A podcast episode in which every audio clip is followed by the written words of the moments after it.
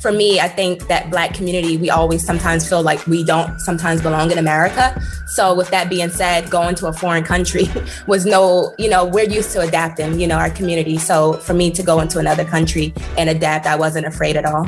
Welcome to Dear Culture, the podcast that gives you news you can trust for the culture. I'm your co host, Gerren Keith Gaines, managing editor at The Grio. And I'm your co host, Shauna Pinnock, social media director at The Grio. And this week we're asking, Dear Culture, would you live out of the country?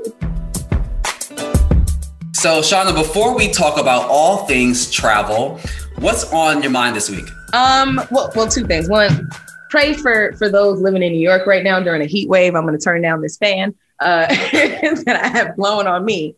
Um, that's one. And two, uh, we're going to talk about trash men this week again, um, in particular celebrity trash men. Um, so there is just a dragging on my heart for one Russell Simmons and one Tory Lanez. Um, now, Russell Simmons, for those who do not know, and also let me say all of this is alleged. I do not have proof. I do not need, you know, lawyers after me. You know, there are some folks who are quite litigious we know. Uh, but I I do want to acknowledge, you know, I get very frustrated, especially when it comes from Black people, typically cisgender, hetero Black men, uh, who love to throw out GOP talking points like cancel culture and the Me Too movement and blah, blah, blah, blah, because you would have, like, they would have you believe that this is actually a thing when it occurs to prominent Black men in the industry. There are some who unfortunately just seem to be or give the illusion that they are untouchable. And where that comes from is really and truly the fact that y'all, and I'm going to say y'all, because it, it is y'all, um, who are enabling a lot of this nonsense. Um, so, Russell Simmons, if you don't know, there is a long list of women um, from what the 90s, 2000s who have accused Russell Simmons. Um, who also let's let's remember Russell Simmons had a very very young uh, what's what's that what's that Kimora Lee? Remember when he got with her? She was a teenager. She was a child, but you know, let's we'll skip over that part. But Russell Simmons has um, had several allegations against him uh, for sexual assault. Uh, there was even last year um, the uh, the HBO documentary was it HBO um, documentary called uh, On the Record. You know, it's just ladies speaking about their, you know, sometimes very violent sexual encounters with Russell Simmons. And I love that, you know, so many people love to say, well, Russell Simmons took lie detector tests and blah, blah, blah. Although legally lie detector tests are not, at, you know, permissible in this in the court of law because it's not an exact science one. Um, two it's also possible to game the system. Three it's also possible just to you know pay someone to say that you weren't lying. But cool. Um, but you know let's remember russell simmons picked up himself. And as there were talks of possible indictments coming, Russell Simmons went and picked up himself and went to Bali. Now, if you don't know about Bali, Bali has they their laws you don't you can't be extradited back to the United States regardless of whatever charges that you may be facing. And I always found it funny that Uncle Russ, you know, would do things like, oh, I don't know, miss his daughter's high school graduation and her getting into Harvard, you know, university. All of these things would miss those because he wasn't coming back to the country. Cool. Now you have things like Bill Cosby's convicted self, you know, ex- and not exonerated, not exonerated, but he was released on a technicality. Um, you know, things like that happen. And then Russell Simmons finds himself inside of the United States. Surprisingly, I don't know how or why. Perhaps legal counsel let him know, hey, you know, it's probably safe for you to make a quick little dash to the States. Now, with that said, Kevin Liles, who, if you don't know, he is a uh, a huge record exec. Um, he's also the co-founder and CEO of 300 Entertainment. Kevin Liles find, found himself on Instagram posting a photograph of himself and Russell, like just walking down the street. And my heart broke because Drew Dixon, who was one of Russell Simmons, Russell Simmons' accusers, you know, she re she took a screenshot of this post and says, It's amazing to me that people are totally cool rocking with a violent serial rapist. And to the people who pretend to support me while liking and commenting on this photo, I see you. And Drew went on Twitter and she wrote this caption I'm here to tell you, hashtag me too did not go too far. Saw this picture on Instagram and it's so depressing. The comments on the top of the photo are mine. The original photo was posted by Kevin Lau, but at Kevin Liles one, who appears in this photo with Russell Simmons. It's gross, bro. It, it's it's disgusting. And you know that it's disgusting because here goes Russell, here goes Kevin Liles making sure to limit the comments like limit the ability to comment on any of his posts after he posts this this photo. Now here's my thing. Yo, you want to rock with Russell Simmons? You want to rock with an alleged serial rapist? That's fine. But I want you to be able to stand 10 toes down in it. Stand 10 toes down in it. So if that's the case, take all the heat that comes with it, bro. You don't get to, oh, I'm gonna limit the comments and blah, blah, blah, and all this other stuff. No, no, no, no, no, because you look like a you look like a, a, a B word. That's what you look like to me. Um, also, MC Lyte, girl, I'm so I'm so disgusted with you. That is one of the, the the comments on that photo talking about, oh, I'm so glad to see y'all together. This is powerful. Girl, girl, girl. Put you too old to be a pick me. Stop it. Cut it out. It's gross. It's gross. It's gross. Now, another little person who I need to go ahead and address, Tory Lanez. Let me tell you something. Your mama should have she should she should have swallowed. She should have swallowed, okay? Because then at honestly at this point, then we would have been saved from your nonsense. Uh earlier this week, um, Tory Lanez found himself on Hot 97 and he was doing a freestyle on Hot 97 where he shouts out the baby and he also like alludes to the uh, shooting situation or alleged shooting situation that happened with him and Megan Thee Stallion last um, last year. I want you to know you tiny little man. I see you. I know what you on. And I want I, I want you to be under the jail, Daystar. The baby, you too. Let's keep it a buck, homeboy. Real talk, who keeps you on the charts was Megan. For real, for real. Cause because rapping the same thing, you're using the same beat, and who has given you as much shine has been Megan Thee Stallion. So for you to be this disrespectful, bro, I don't wish you nothing but the worst period, point blank for the both of them. But what about you, Gerren? she said what she said. Um, I'm going to switch gears to a, something more, you know, more heavy, unfortunately, um, and that is to talk about the death of uh, Frankie Lons, who uh, was the mother of Keyshia Cole. Uh, many of us who watched uh, Keyshia's reality show on BET know Frankie very well and their entire family and that story. And Keisha always had um, a strained relationship with her mother. Unfortunately, her mom passed away on her birthday. Um, she allegedly had an overdose, and you know it really, it really impacted me in a very real way because my nephew he died from alcohol addiction and um, I didn't know he was. I didn't know. I know he had a somewhat of a drinking problem, but I didn't know it was alcoholism. At least I didn't really know the signs at the time until he unfortunately passed away. And addiction is so real, especially in Black and Brown communities. And you know, I'm glad we're in this space now where we don't shame people for their addictions. Um, we now understand that addiction is a disease, and that uh, there are things that people turn to, whether it's sex, whether it's liquor, whether it's drugs, uh, to to mend uh, their their broken hearts, um, to to mask uh, their traumas. And I think that Frankie was someone who we saw on the television screen as a, a living, breathing example of someone who is funny and charismatic and a full woman, but also had a struggle and she did that in front of cameras and i know that that wasn't easy for her it wasn't easy for Keyshia's family. Um, and i think that is such a, a, a, glaring example of the impact of the war on drugs and just the the, the ways the assault on black and brown communities um, because so many black and brown communities have been uh, pushed aside and forced to live in poverty um, and there's so much pain in, in, our communities. And so when you see someone um, as recognizable as frankie succumb to her addiction when we were all rooting for her we were all hoping to see her come out on the other side and beat her addiction. And as some there were points where she she was sober and I know Keyshia has spoken out publicly so much about her desire to see her mother completely sober. And it's just so tragic to see that it, it ended that way.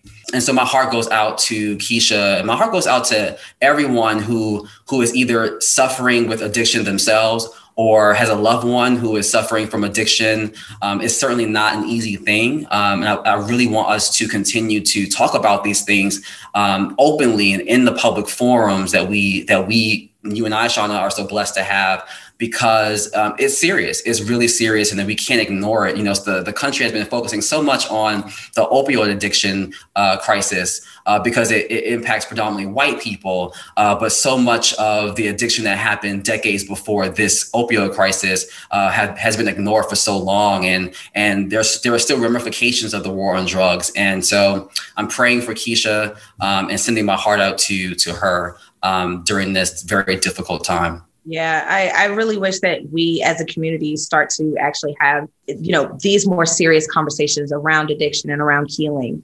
Um, from that, I mean, hell, we lost DMX, and I am completely slipping on another hip hop legend to, you know, drug addiction just very recently. Um, you know, it's uh, we we we got to do better, guys, and you know, remembering that again, again, addiction is a disease, and there's so much there's so much healing and education that needs to happen in order for us to move past all this. Absolutely. So, on that note, let's get into the show. When it comes to travel, we can all think of at least one person who has left their hometown in search of someplace greater. We may even know some who have a penchant for moving from one city to the next. But nowadays, we're also seeing more people bid adieu to America altogether to live abroad. It's a huge and brave step to leave the world you know and adapt to new set of customs, cultures, and languages. This week, we will be delving into what it takes to make such a bold step and are joined by a guest who has lived in several countries over the last few years. Let's get into it.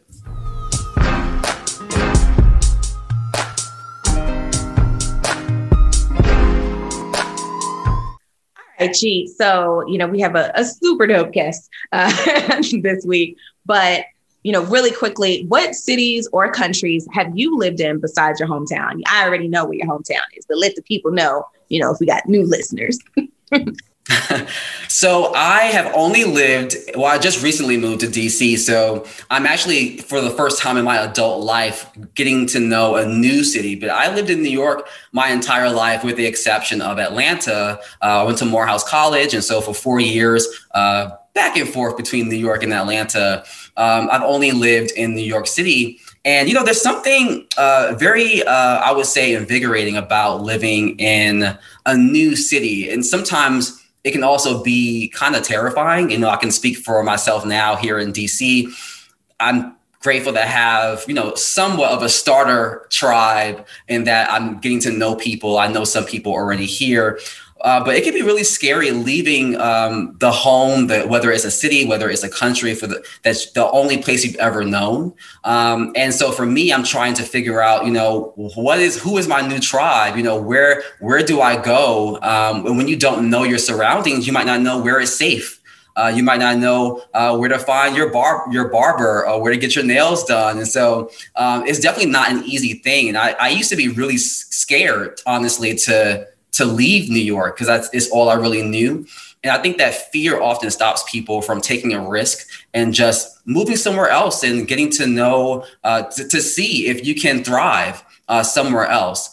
And uh, fear often stops, I think, Black and Brown people because I think for so many of us, you know, or, or our parents, our grandparents, um, they are been relegated to only knowing um, their neighborhoods. And some of that is economical. You just don't have the, the means to just pick up and go. Um, but then the other part of it is fear in that I don't really want to see what's on the other side. And I have so many family members who have been reluctant to leave um, their town, their hometowns. And it's really important to like stretch yourself. uh, because you never know what is on the other side of taking that bold risk of just stepping out on faith.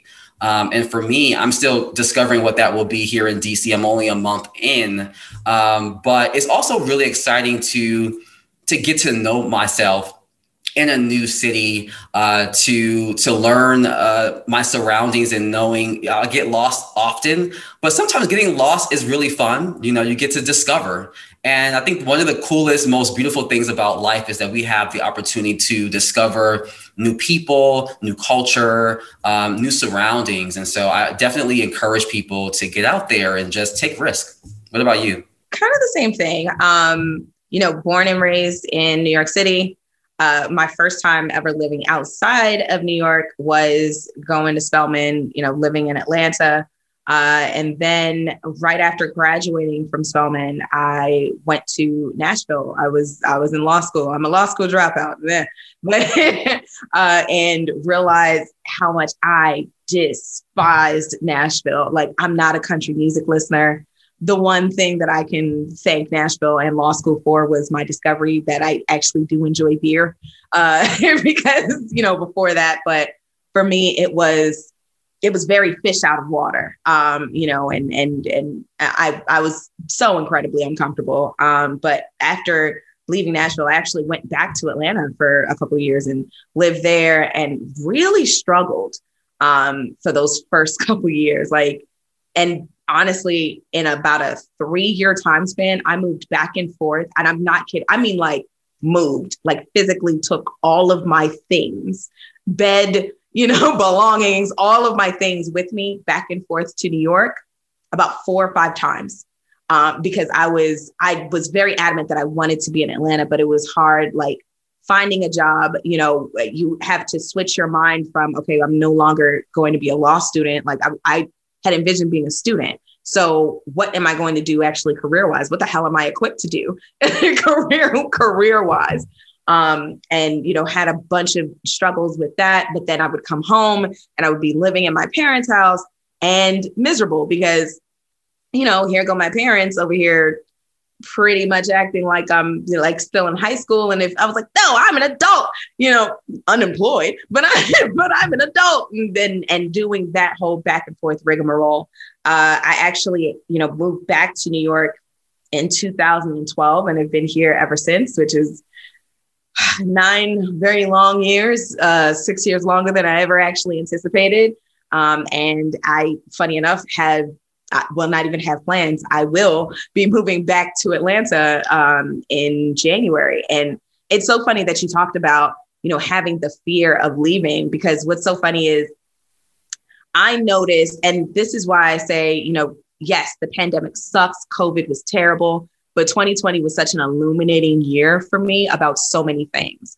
Um, what tied me to New York were two things. I mean, one is my parents uh, you know, who they're living here, they're getting older. I always wanted to kind of just be around them and cherish these moments that I have with them. Um, also, my brother, he doesn't live in New York, but you know, visits often enough. Uh, him, him, and his family live in Rhode Island. I just met my brother, so I was like, man, maybe I shouldn't just dip off to another state, you know, and, and kind of miss out on the opportunities of getting to know him and my niece and my nephews. Um, but what's so crazy is I realized, well, 2020 helped me realize is I'm so, I'm getting to the point where I'm like too comfortable here.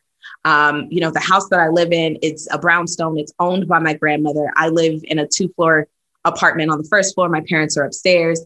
I do not pay New York City rent prices. I'm actually very fortunate, very privileged, very blessed um, I kind of am robbing my grandmother. She she loves me, you know what I mean? um, and but it's it's one of those things of realizing like, you know, I'm an adult, but I'm not like an adult adult, like being here. You know, I actually have it pretty kind of cozy. And again, it comes from a it's such a privilege to have, and I'm so blessed to have that. But I also realize I'm like, yo, if I get married, if I have a kid, I can't do all this. Like, what I'm gonna split diaper prices with my parents. You know what I mean? Like, it's just one of those things. Um, and so me being like, all right, let me get myself into a mindset of moving to another city, of discovering, rediscovering Atlanta, because the Atlanta, Gerren, that you and I when we went to college is not the same Atlanta. It's a whole new world out here. Okay. Shout out to Aladdin and Jasmine. It's a whole new world. Um, and what's funny enough is I've kind of been I've been, you know, apartment hunting. I go to Atlanta at least like once or twice a month um, for like since I got vaccinated and of doing the apartment hunting thing and saying, okay, all right, I see the area that I want to stay in. Hell no, I will not be in but in Buckhead. The, the traffic is ridiculous, you know, like and and you know, I, I found a new place for my my sugaring wax and I'm very happy. All right. I found my lash girl. I'm getting my things together in preparation. but um, you know what's funny is though, I think eventually I will want to low-key embrace the expat lifestyle. So I guess that's my question to you, G. Have you ever spent like extended time in another country? I've never spent extended time. I've definitely traveled. Um, you know, uh, speaking, of, going back to what I was saying about fear, when I was in college, I had opportunities to, to study abroad. And I was just too scared. I was just like, it was really difficult for me to see myself outside the US. Part of that, I think, was a lack of imagination, which is, I think, is unfortunately something that's common in Black and Brown communities. Uh, we think that all we can have or aspire to is what's around us. And so, and I think being not ex- never been exposed to um, over the what it's like to be overseas. If my parents didn't travel overseas um, when I was a kid, so we didn't take family trips. Um, and coming from Brooklyn, which was uh, wasn't always safe, but it, it was at least the hood I knew um, I could not imagine myself like going somewhere else and possibly putting myself in danger. So I was just ignorant. I didn't really know what to expect. And so uh, when those opportunities came, I thought about it, but then I decided ultimately not to do it. And I just told myself, oh, maybe I'll do it next year, or maybe I'll do it when I graduate. And I'm so happy that I've been able to to see the world. Um, I've been to to Paris, to uh, Rome, uh, to Venice, to Thailand, to Barcelona. And the more I travel, the more, you know, obviously they always say your eyes are open. Like you just, you realize that the world is so much bigger than the world that you know. Um, and then you see so many, uh, you know, differences, but you see a lot of similarities as well. And I think that when it comes to, when it comes to like uh, class and, and uh, economics, you know, you have the working class, you have the poor, you have the, the established. Um, and I've been able to really see the world in a way that has really not only expanded my mind and my understanding of culture and how the world works, um, but it's helped me empathize more. I've become so much more of an empathetic person traveling around the world and seeing uh, some of the some of the ways in which I'm blessed, uh, but then also seeing the ways in which uh, other people from other cultures around the world, they're more free than we are here in America. We, of, we often like praise America for having this great democracy. Um, and, you know, I had a conversation with someone recently who uh, is from South Africa. And, you know, she, she mentioned that, you know, aside from the economics, like America being a very wealthy country, uh, she and many of her peers, they see the US as a third world country when it comes to social issues. And so when they see things like uh, Black Lives Matter and, and the whole movement, they, there are similarities that we all have. But ultimately, when you travel, you get to understand the world in a very real way. Um, and so uh, I've never lived extendedly, ex- an extended portion of time outside of vacation outside of the US. But I certainly would, you know, to your point, being an expat, I mean, like given the Trump administration um, and the, the post effects of the Trump administration, it's not, you know, necessarily um, a far fetched idea for Black people to decide to go back you know, to Africa or to go elsewhere because we want to seek refuge from uh, the racism in America. I know people who during the pandemic decided to, because of the the the the availability to just work from wherever you want to, there are people who went elsewhere to work, including Africa, and some of them didn't come back. You know, some of them are like, you know, now that I've been exposed, now that you know my eyes are open, I'm never turning back. I'm never closing my eyes to to the possibilities of outside of the U.S. And so, never say never. You know, I definitely would consider it, um, but you know, you never know.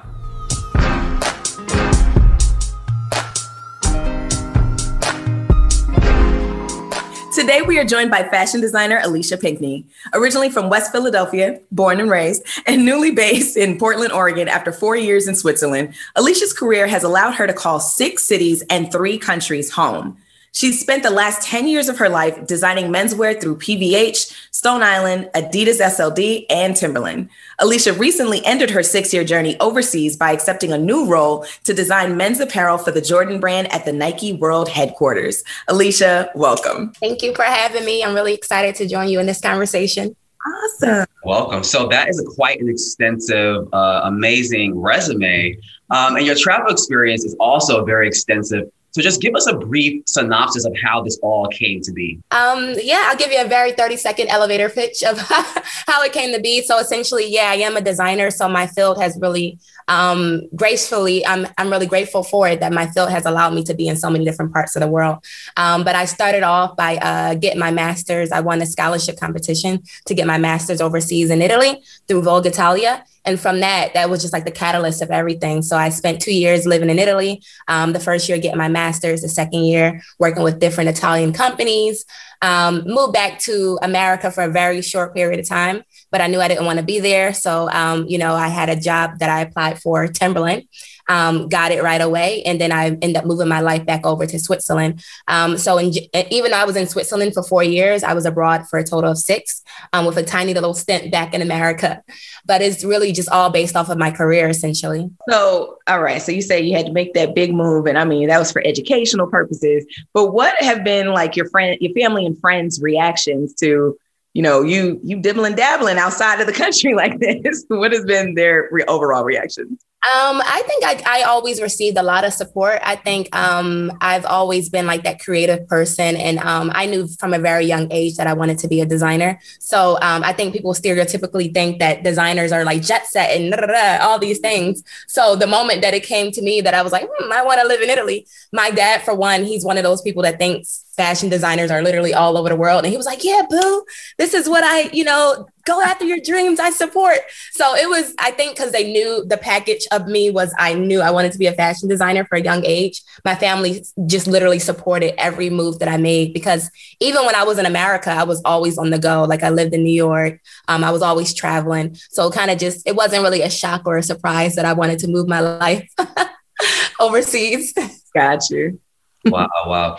Now, you were obviously very excited about traveling abroad, but were there any hesitancies at all about moving your life to a whole new country and being away from family and friends in the world that you grew up in? Um, not really. And I'm only speaking from like a woman of color. I feel like, you know, in America, being Black in America, you always feel like sometimes you don't really belong in spaces, especially in corporate white America and things like that. So for me, I think that Black community, we always sometimes feel like we don't sometimes belong in America. So with that being said, going to a foreign country was no, you know, we're used to adapting, you know, our community. So for me to go into another country and adapt, I wasn't afraid at all. Okay. So you know, and I'm glad you kind of touched on the race aspect because I want to let's let's jump into that real quick.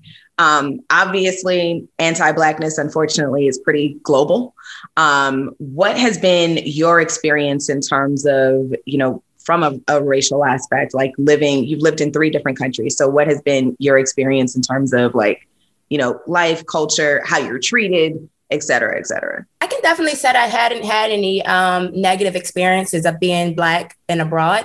Mm-hmm. Um, it's always been very welcoming. And I think also because a lot of people are number one obsessed with American culture. So mm-hmm. if you add another layer of being Black, a lot of Europeans and people abroad think that the Black culture is cool. So mm-hmm. for me, I'm a part of the Black culture and I'm American. So with that being said, you know, I, I had good experiences even in, um, you know, working with so many different nationalities um, when I was working at Timberland. You know, it was always just a fun time learning about the different cultures. So I didn't really experience anything horrible from like, you know, obviously what we would see, the microaggressions in America. I mean, there were little moments like, you know, and I think this is something that just follows me for the rest of my life that whenever I would change my hairstyle, that was always a conversation.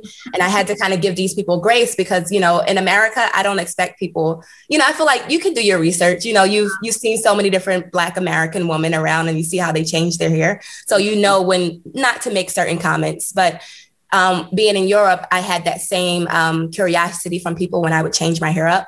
And I had to learn to just give them grace and be like, okay, yeah. because we are in Switzerland and maybe there aren't a lot of Black Americans here. So it's just ba- that balance of, you know, learning how to deal with different cultures. Okay. And I kind of have like a part B to this question. And I ask because so, you know, I've done the whole like travel abroad thing. I've never lived abroad one day. um, but one thing, and I wanted to know if this has been your experience as well.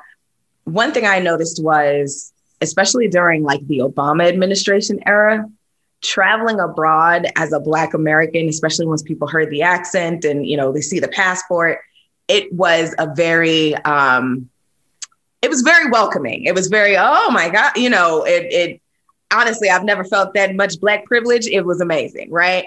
Um, as opposed to like I went to Thailand for two weeks by myself um, during the Trump administration era. And it was very different. Um, it's it, like you still have, you know, the the American privilege, I guess, um, but the overall reaction, uh, it it I saw that it it varied greatly, you know, depending upon who was leading our country at the time. Has that been your experience as well? Oh, for sure. I think it literally just opens up um, conversations, sometimes conversation that you don't want to have that you just end up falling fall into.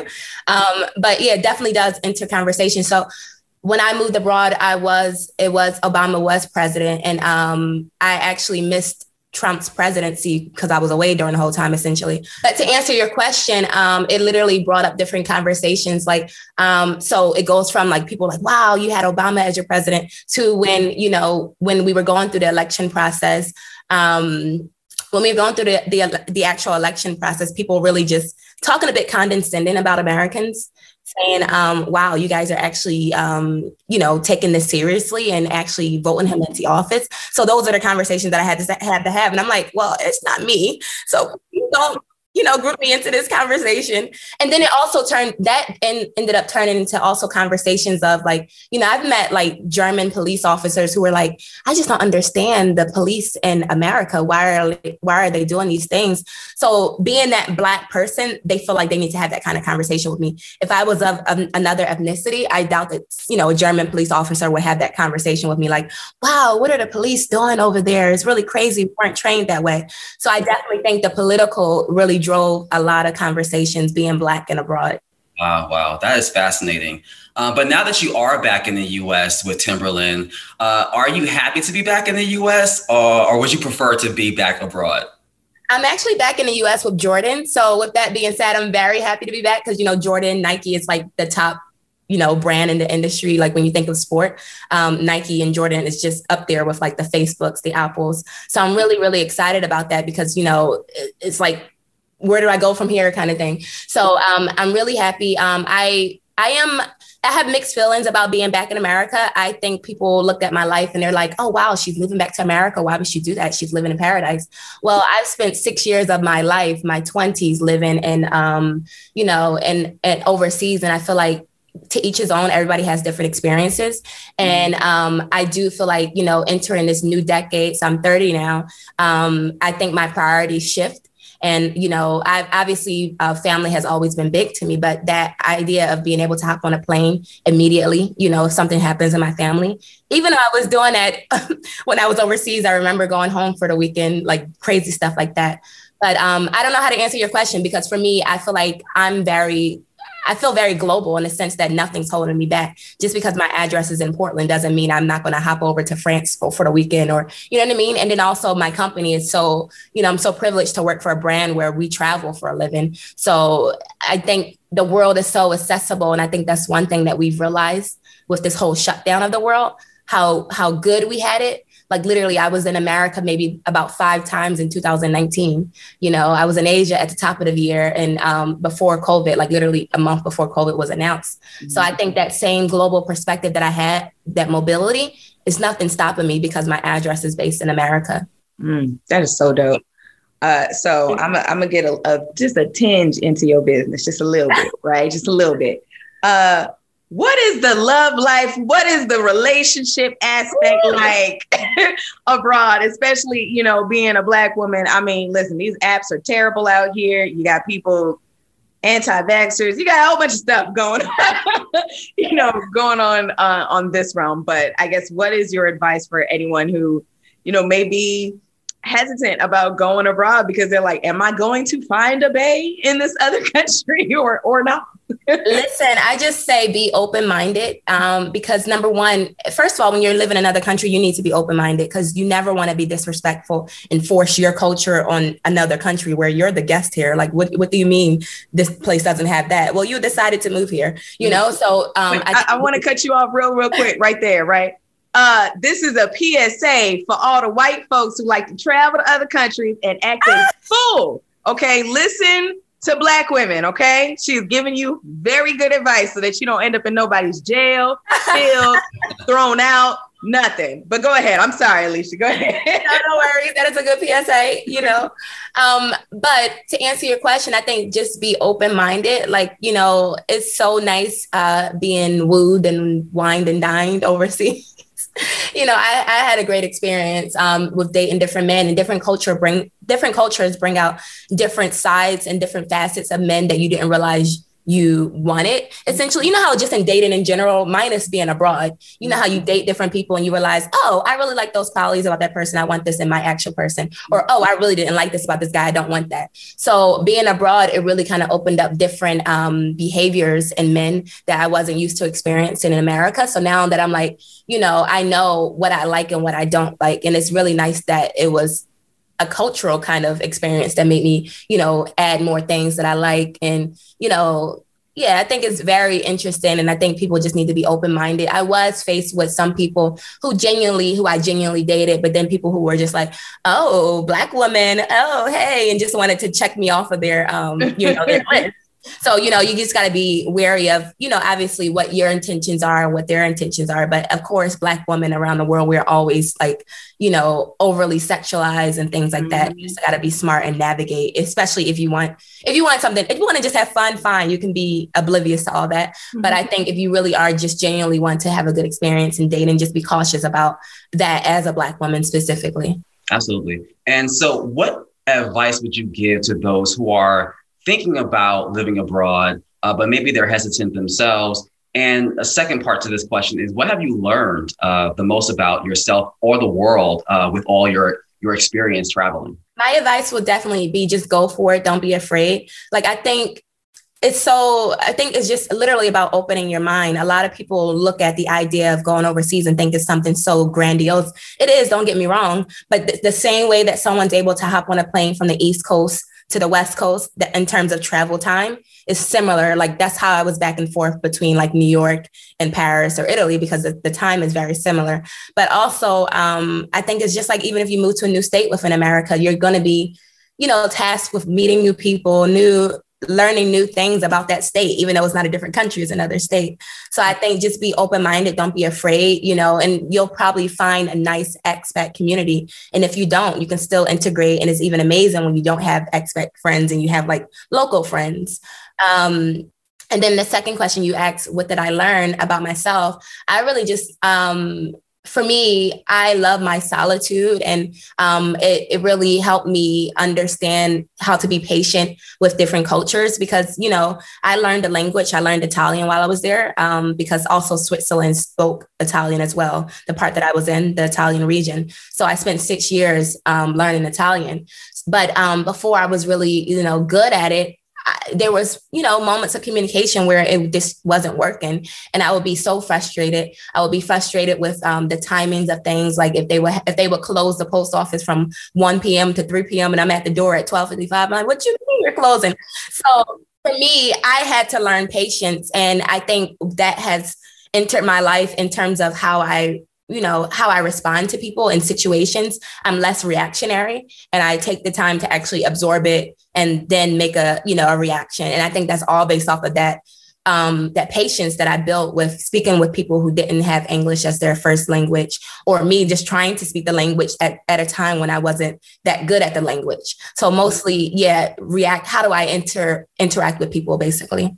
Okay, cool. So my last question, um, and this is I know we've been hitting you with two part questions, girl. Uh, so the first one would be just overall, like getting around in these countries? Did you have a car? Did it was there public transportation? Are you walking? You know, you you were a New Yorker at some point in time. You know how we do. Um, that's one. And the second part was as a woman and particularly as a black woman, did you feel safe in these different countries? Were there ever any instances where whew, you know, rape culture is kind of crazy out here in, in the US. I don't know, you know, what it's like in in other countries as well. So yeah, so transportation was amazing, um, and I think because I'm a city girl and I'm used to taking trains and things like that. Mm-hmm. Actually, overseas their train systems are like way better than like the Philly SEPTA mm-hmm. and like the New York Metro and things like that. So for me, I was able to really grasp that really easily, and I've never owned a car. Like I, I can drive, I have my license, mm-hmm. but I've been living in major cities where literally it's either a walkable city, like in Milan, it was very walkable, but their transit was also very easy, or like New York, like you said you know, I didn't need a card in, in New York. Um, mm-hmm. Switzerland, I lived across the street from the train station. So literally um, 30 years of my life, I haven't had a car. Being now in Portland, a lot of people who are used to driving, they're like, oh, Alicia, you're going to need a car. And I'm like, I spent 30 years of my life without a car. Let's see. I mean, I can drive and I'm open to the opportunity if I need to, but I survive without a car. Public trans, uh, public, public transportation is amazing overseas. Mm-hmm. Um, and then to answer your question about safety, um, that is such an interesting question because I felt super safe overseas. Like even in Switzerland, I was realizing that I would do things that I wouldn't do in America, and I didn't even second, I didn't even think about it like as a second thought in, in terms of you know I'd be walking home after you know dinner at like 1 a.m. by myself, not afraid. I go out and check my mail super late. Like I wasn't afraid. To be honest, when I found out I was moving to America, I was kind of scared inside, like, oh crap, I'm moving back to America, not only because of the race issues in America, but also I've always lived alone in all these places. So now I'm moving to Portland where I'm going to be living alone. I'm afraid, oh my gosh. And this is coming back to my home country, which mm-hmm. is really sad. You know, Switzerland was like a utopia, a bit of a fake utopia in terms of everything was clean, everything was super safe. You know, I left a bike out front of my apartment and um, the next day they put it in the rack for me instead of stealing it. Oh. You know, I felt very safe abroad. And um, I think I just need to build the confidence and being back in America, like, oh crap, I'm not no games, you know, gotta watch my back. I mean, obviously you watch your back overseas as well, but I just felt really safe. Uh, listen, that is that is a privilege because when I tell you when I took that little Thailand trip, and my daddy said, "Listen, don't go over there and get taken." Like, it was like he said, I am not Liam Neeson. If you got taken, you just got took. Like so, so figure it out. But that that is amazing. Um, and something, you know, another piece of food for thought for those thinking about moving abroad. Well, Alicia, thank you so much for your insight and sharing your inspiring story. And for our listeners, we really hope that Alicia's journey inspires you to take big risks for even bigger rewards. And the world is expensive, so it's meant to be explored. So we hope that you take something from this conversation. Alicia, thank you again for joining us here on Dear Culture. Thank you for having me. I really appreciated this conversation.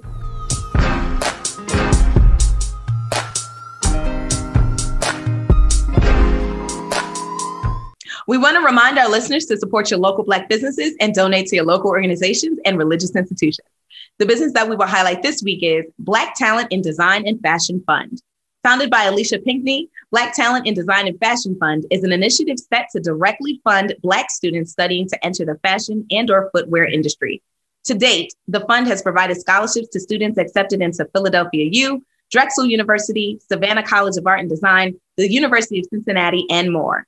Black Talent in Design and Fashion Fund has been sponsored by Target, Lilith NYC, and New Balance. To learn more, apply for a scholarship, or donate to the fund, visit their website at www.blacktalentfund.com. Thank you for listening to Dear Culture. If you like what you heard, please give us a five star review, subscribe to the show wherever you listen to your podcast, and share it with everyone you know. And of course, please email all questions, suggestions, and compliments. We love those to podcast at thegrio.com. The Dear Culture podcast is brought to you by theGrio and executive produced by Blue Telusma and co produced by Taji Sr., Brenda Alexander, and Abdul Kadus.